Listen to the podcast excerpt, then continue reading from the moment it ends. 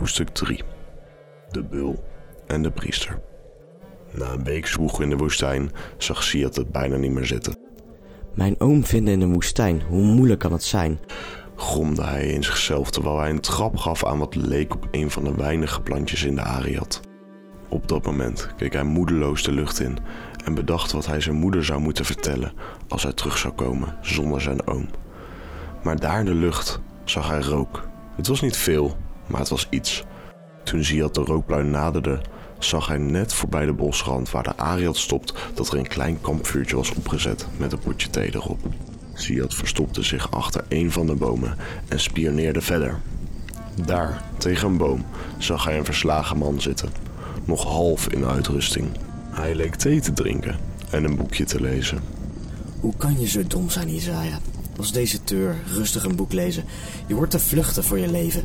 Fluisterde Ziad in zichzelf. Toen het net donker werd, viel Ziad bijna in slaap tijdens het bespieden van zijn oom.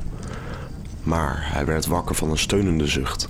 Isaiah stond op en doofde het vuur met een knip van zijn vingers. Vervolgens legde hij zijn slaapspullen neer en ging liggen, Nog even wachten tot hij ligt te slapen. En dan is hij en de eer voor mij. dacht Siad. Siad raakte verdwaald in een dagdroom of een avonddroom. Over hoe hij thuis ontvangen zou worden. Trompetten schallen door heel de Ariad. Hij zou bedolven worden onder de rozen. Manenstenen, een doeken van de duurste zijde en nog veel meer. Bovendien zouden alle vrouwen aan zijn voeten liggen. Bij Razakel. Misschien zou Inaya, de dochter van Vedat, de rijkste handelaar in de Ariad, hem wel willen trouwen. Ze mocht wel stiekem een oogje hebben op Oasim, mijn jongere broertje. Maar een held kan je niet weigeren en wil je niet weigeren. Voegde hij nog even bij zijn avonddroom toe. Zin in een kopje thee, Siad. Ik heb nog genoeg. Siad schrok wakker. Het was al begin van de ochtend. Siad had lang gereisd en was erg moe. Maar zo moe dat hij in zo'n diepe slaap was gevallen... dat hij blijkbaar langs zijn oom was gaan liggen. Dat was hij nog nooit geweest. Hoe heb je mij hierheen gekregen? Heb je mij buiten Westen geslagen? Riep Siad terwijl hij opsprong en bijna ging staan op wat leek op ontbijt en ook nog eens heerlijk rook. Volgens mij was het groentesoep met tijm en rozemarijn en jasmijn. Alle heerlijke kruiden, al helemaal jasmijn, waar je verrukkelijke thee mee kan zetten. Niet te vergeten groene, eh goed, waar was ik gebleven? Ehm, oh ja. Nee hoor, je was diep in slaap gevallen achter die boom. Je hebt je lang stil kunnen houden, maar ik herken je gesnurk op kilometers afstand, zei Isaiah met een grote glimlach. Even voelde Ziad zich op zijn gemak. Het voelde vertrouwd. Het voelde als thuis. Je staat onder arrest wegens het deserteren van het koninklijke leger. Bij verzet ben ik bevoegd om je per direct te ex... Die laatste woorden slikte Ziad in. Hij was opgefokt en enthousiast, omdat hij zijn oom gevonden had. Maar zijn oom executeren? Waarom zou zijn moeder dat willen? Het is haar broer. Waarom heb ik die bevoegdheid gekregen? dacht hij. Zijn oom wees naar de theepot op het vuur. Zullen we eerst een bakje doen en bijkletsen? Er is veel gebeurd en jij verdient de waarheid, vroeg Isaiah, die vriendelijk grijnsde. Op je knieën en handen vooruitgestrekt. Ik heb geen tijd voor je spelletje, oude man. schreeuwde Ziad hard. Maar ergens in die stem klonk onschuld, verdriet en spijt. Isaiah zuchtte. Als ik vastzit, kan ik geen thee meer drinken. Gun deze oude man zijn laatste kopje thee. Hij zal het missen. Ziad twijfelde even, maar knikte kort daarna. Haal geen gekke dingen in je hoofd, oude man. Oh, maar dat doe ik wel. Siad legde zijn hand op zijn wapen. Door jasmijn te combineren met dennen. Geen idee of het werkt, maar het zou wel eens lekker kunnen worden. Deze keer glimlachte Siad. Het is niet veel, maar het is een begin, dacht Isaiah. Isaiah had tijdens het drinken van zijn laatste kopje thee, wat uiteindelijk meerdere kopjes bleken te zijn, alles verteld over de belegering van het reliquarium. Ziad kon het bijna niet geloven. Maar hij wist dat zijn oom alles behalve een leugenaar was. Waarom koos er niet voor om gewoon naar huis te gaan? Dan had je alles kunnen uitleggen. Mijn moeder had het echt wel begrepen, toch? Zei Ziad met eigenlijk alle onzekerheid die je maar kon hebben in zijn stem. Daar heb ik over nagedacht, maar ze zou mij sowieso executeren. Dat is wie ze nu is. Dat is wat het vuur van haar gemaakt heeft. vertelde Isaiah rustig, maar moedeloos. Ik ben niet bang voor de dood, Siad. Ik heb een mooi leven geleid, maar ik heb een doel. En het zou goed kunnen dat je moeder dat weet. Dat ze je wilt testen door mij naar haar toe te brengen. Of een einde aan mijn leven te maken. Je weet toch dat jij de troonopvolger bent, hè? Ja, natuurlijk. Daar ben ik mee opgevoed en daar ben ik voor opgeleid. Waarom? Antwoordde Ziad. Azalea wil dat haar visie op het leven en op creatie voortgezet wordt. Maar dat betekent wel dat jij ook het vuur in jou moet laten aanwakkeren. Dat betekent dat zij helemaal niet wil dat jij het onder controle hebt. Vuur moet in evenwicht zijn. Iets te weinig en het vuur dooft. Iets te veel en je brandt je handen, vertelde Isaiah. Ik heb alles onder controle, oude man. Ik train elke dag. En twee dagen geleden heb ik samen met mijn broertje een hele karavaan van de Turpat Salba stam tot as doen branden. Mijn broertje en ik hadden geen haar gekrenkt. Dat is toch juist controle? Zei Ziad met een soort trots die bijna onbreekbaar was. Als je hier trots over bent, Ziad, dan heb je nog niet onder controle. Maar Ziad begrijpt mij niet verkeerd. Ik wil je niet krenken, maar ik wil je helpen.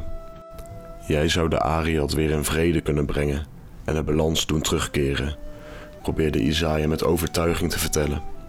Helaas zag Siad in de ogen van zijn oom ongeloof en teleurstelling. Hij vertelde iets trots, waar hij niet trots op moest zijn. Eigenlijk wist hij dat diep van binnen wel, maar de trots overwon en dat bracht teleurstelling. Hij had de hoop dat zijn oom het toe zou juichen, zelfs trots zou zijn. Maar aan de andere kant voelde hij de passie van zijn oom, de eerlijkheid. Siad besloot het voor nu te pikken. Hij had zijn oom lang niet meer gezien en hij was bovendien totaal nog niet over uit wat hij met zijn oom aan moest. Als ik je zou laten gaan, wat zou je dan gaan doen, Isaiah? vroeg Isiad nieuwsgierig. Thee drinken. Heel veel thee drinken. En, goh, nu het zo vraagt. Ik zou natuurlijk tijdens het vluchten mijn droom achterna kunnen gaan, zei Isaiah opgewekt. Wat is je droom? vroeg Siad geconcentreerd. Zou je de bronzen koning willen aanpakken voor het verraad? Mijn moeder afzetten? De rijkste man van de Ariad worden? Je kan het mij eerlijk vertellen. Vroeg Siad met de stiekeme hoop om een excuus te hebben om boos te kunnen zijn op Isaiah. Hmm, nee. Ik zat meer te denken aan. Wat dacht je van het paradijs? Of zoiets. Het is natuurlijk nog in de ontwikkelingsfase. Schaterde Isaiah. Wat? Vroeg Siad onzeker. Nou, thee starten. Met de lekkerste theeën van creatie. Oh, en andere lekkernijen natuurlijk. Jasmijn met citroen, groene thee met witte roos, zoethout met jasmijn, jasmijn met nog meer jasmijn. Noem het maar op. Oh ja, en eten, heel veel eten. Broden, fruit, van die heerlijke soepachtige pasta van de Takayo-eilanden, neldoels of zo. En bovendien sfeer. Denk aan muziek, kunst en... Jij wil als ex-generaal dit gaan doen? Vroeg Ziad verbaasd, maar niet verrast. Geen twijfel over mogelijk. In ieder geval, als jij mij natuurlijk niet meeneemt naar Zalea, antwoordde Isaiah. Oude man, je denkt dat ik jouw leven laat weggooien aan thee, terwijl mijn eer hier op het spel staat? Dit is belachelijk. Het is laat aan het worden en dus je zal er een nachtje over moeten nadenken.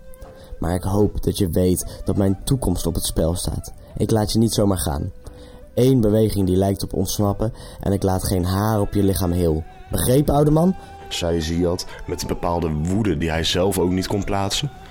Waarschijnlijk kwam deze woede door zijn verdriet en pijn, of natuurlijk een tekort aan thee. Je weet wat ze zeggen. Thee kalmeert niet alleen het lichaam, maar ook de geest. Maar goed, wat gebeurde er ook alweer? Hmm, oh ja. Ziad stond op en maakte aanstalten om even weg te gaan. Ik ga even bidden tot Razakel. Ik raad je aan om ook te bidden, oude man.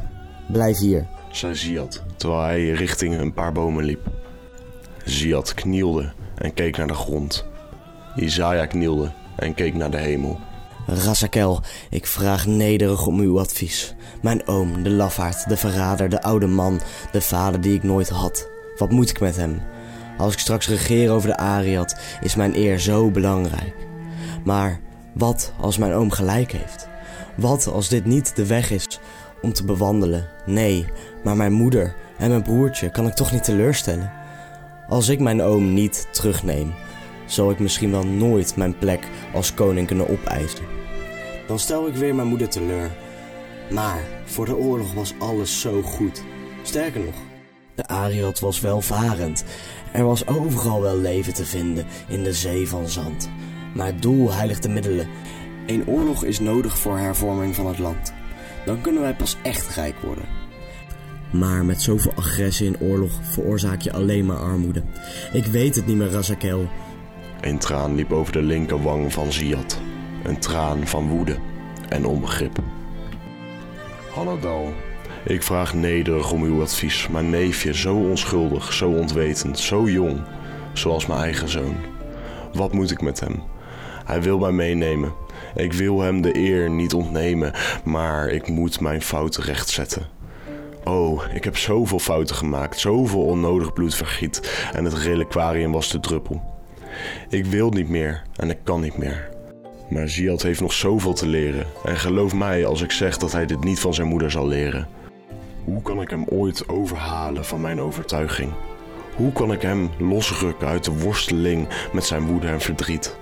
Hoe kan ik hem ooit overtuigen van dat zijn eer meer is dan dat wat hij denkt? Ik weet niet hoe ik het moet doen. Want zoals u ooit tegen mij zei, je kunt nooit de toekomst plannen op basis van het verleden. Je kunt wel leren van het verleden en deze lessen gebruiken voor je toekomst. Een traan liep over de rechterwang van Isaiah. Een traan van verdriet en onmacht.